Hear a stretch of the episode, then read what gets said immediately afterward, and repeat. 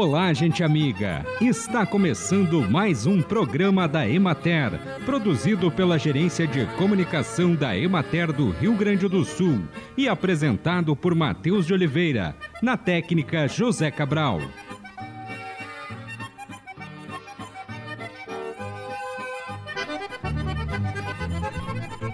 Segundo o Guia Alimentar para Crianças Brasileiras Menores de 2 anos, uma publicação do Ministério da Saúde, uma alimentação adequada e saudável começa com o aleitamento materno até os dois anos ou mais, oferecendo somente o leite da mãe até os seis meses e continua com a oferta de alimentos in natura e minimamente processados, além do leite materno, a partir do primeiro semestre. Nos dois primeiros anos de vida, frutas e bebidas não devem ser adoçadas com nenhum tipo de açúcar, branco, mascavo, cristal, demerara, açúcar de coco, xarope de milho, mel, melado ou rapadura. Também não devem ser oferecidos preparações que tenham um ingrediente, como bolos, biscoitos, doces e geleias. Em julho, agosto e setembro, o Rio Grande do Sul deve experimentar a intensificação do fenômeno El Ninho, atingindo um ponto mais forte no final do trimestre. Essa intensificação resultará em impacto direto no aumento das chuvas em todo o estado, com volumes acima da média em todas as regiões. Embora o período de inverno seja caracterizado por temperaturas baixas, o produtor deve ficar atento devido ao prognóstico de temperaturas acima da média climatológica, principalmente no mês de setembro, que normalmente já apresenta temperaturas mais elevadas e podem acarretar estresse térmico aos animais, principalmente para vacas de alta produção de leite. Acompanhe agora o panorama agropecuário. A estimativa diária para a safra atual de trigo é de aproximadamente 1 milhão e meio de hectares. A semeadura no estado se encaminha para a conclusão, chegando a 99%. Na região administrativa da Emater de Bagé, na campanha, os altos volumes de chuva da semana anterior não permitiram que os produtores concluíssem o plantio. No entanto, as previsões de tempo firme, ensolarado e de temperaturas elevadas para os primeiros dias de agosto podem proporcionar boas condições das áreas para adequado trabalho das plantadeiras e para rápida germinação e emergência. Já na região de Caxias do Sul, nos campos de cima da serra, a semeadura está concluída. As lavouras apresentam um bom estabelecimento inicial e as primeiras áreas semeadas estão recebendo adubação nitrogenada em cobertura. A luminosidade adequada e as temperaturas amenas estão favorecendo o bom desenvolvimento das lavouras e até o momento a perspectiva de safra transcorre dentro da normalidade.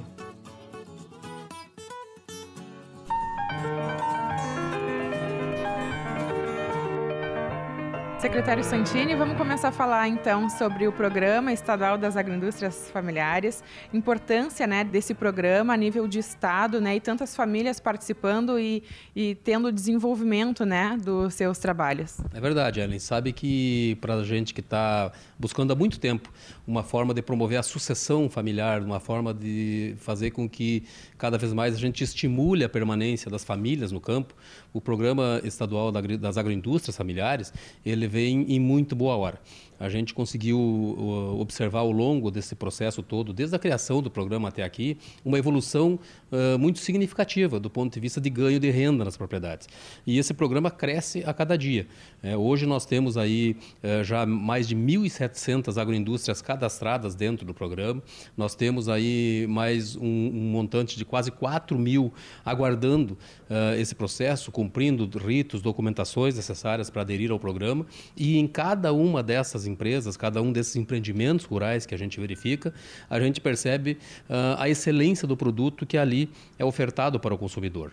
Um trabalho de, de muita importância realizado pela Emater na qualificação desses produtores, na orientação para que haja um manejo adequado desses alimentos, a rotulagem, é um processo todo que transforma uma, uma propriedade familiar num verdadeiro empreendimento é, que, tra que traz renda para a família, que atrai a atenção dos dos jovens, das mulheres, que são boa parte das empreendedoras rurais hoje dentro das agroindústrias familiares, e faz com que nós uh, tenhamos cada vez mais sucesso nas feiras em que apoiamos como, como as feiras da agricultura familiar, que a nossa Secretaria do Desenvolvimento Rural promove em parceria com a Emater.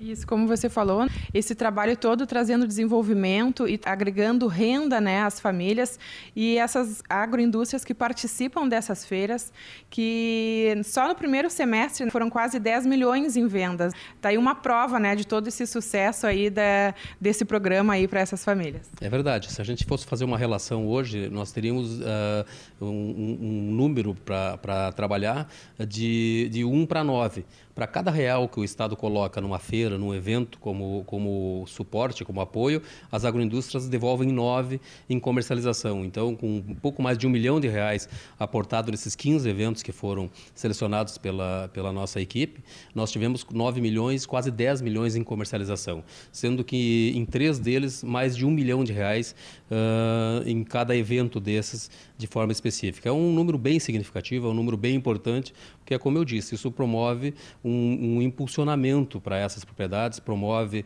uh, o giro da economia local, porque todo esse ganho acaba sendo revertido depois nas próprias cidades onde estão instaladas agroindústrias e faz com que a nossa economia se movimente como um todo. Outra questão importante que você comentou, né, na questão dessas agroindústrias familiares, a questão da sucessão familiar, né? Como a gente viu em algumas dessas que a gente visitou, é, a importância dos filhos estarem dando continuidade né, ao trabalho dos pais. Sim, porque na verdade nós somos, nós vivemos um período, é, bem pouco tempo atrás, onde a maioria dos jovens fugia do trabalho da propriedade rural para trabalhar de carteira assinada é, em grandes centros, buscar um emprego que tivesse é, melhores condições de trabalho, porque a atividade era muito pesada, era muito é, dificultada por falta de infraestrutura, por falta de energia, por falta de equipamentos adequados.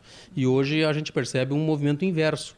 É, os filhos que foram embora da propriedade hoje retornam uh, adquirindo as suas propriedades, trazendo a família junto e fazendo com que todos tenham renda, que todos trabalhem com dignidade, com que todos tenham expectativa e perspectiva de crescimento, o que é muito importante porque a gente sabe que cada vez mais a população demanda alimentação e essa alimentação precisa chegar cada vez mais saudável à mesa e numa cadeia curta é, entre produção e consumidor, que é o grande desafio que a gente vê hoje dentro da SDR com o trabalho com as agroindústrias. Todo o processo de produção, né? desde a matéria-prima até o produto final, até chegar no consumidor. Toda, toda a cadeia. Ela é, ela é um, um, programa que movimenta uma cadeia completa, como eu disse. É desde embalagens, desde rotulagem, desde trabalho com nutricionistas que ajudam a orientar, com os próprios uh, veterinários, com assistência técnica rural promovida pela Emater, uh, com o, o, o, o movimento que acontece na área comercial dessas feiras, e aí finalmente chegando à mesa do, do, do, consumidor, que é aquilo que é, que é o que eu chamo da cereja do bolo das nossas feiras. É, por maior que seja a feira, por mais importante, por mais segmentada que ela seja, aonde estiver o pavilhão da agricultura familiar, o movimento vai estar garantido com toda certeza. Secretário, temos aí também uma nova expectativa para mais uma Expo Inter agora em seguida. É, uma, uma Expo Inter que vem com muitos desafios, porque nós passamos por momentos muito difíceis aqui no Rio Grande do Sul. Uh, tivemos vários uh, adventos ligados à natureza, como os ciclones, como os vendavais, como as enchentes que nós tivemos, e também um período longo de estiagem.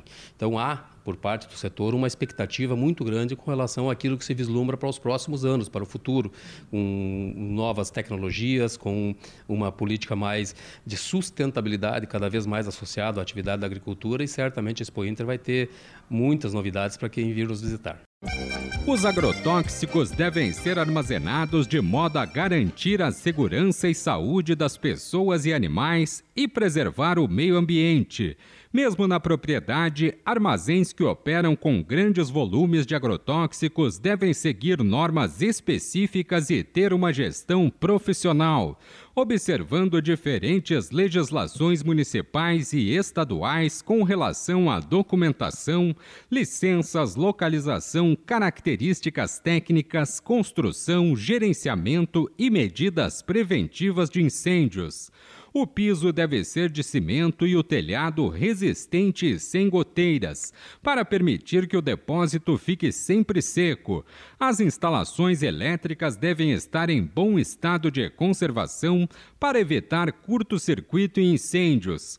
E o depósito deve ficar em um local livre de inundações e separado de fontes de água e de outras construções, como residências e instalações para animais.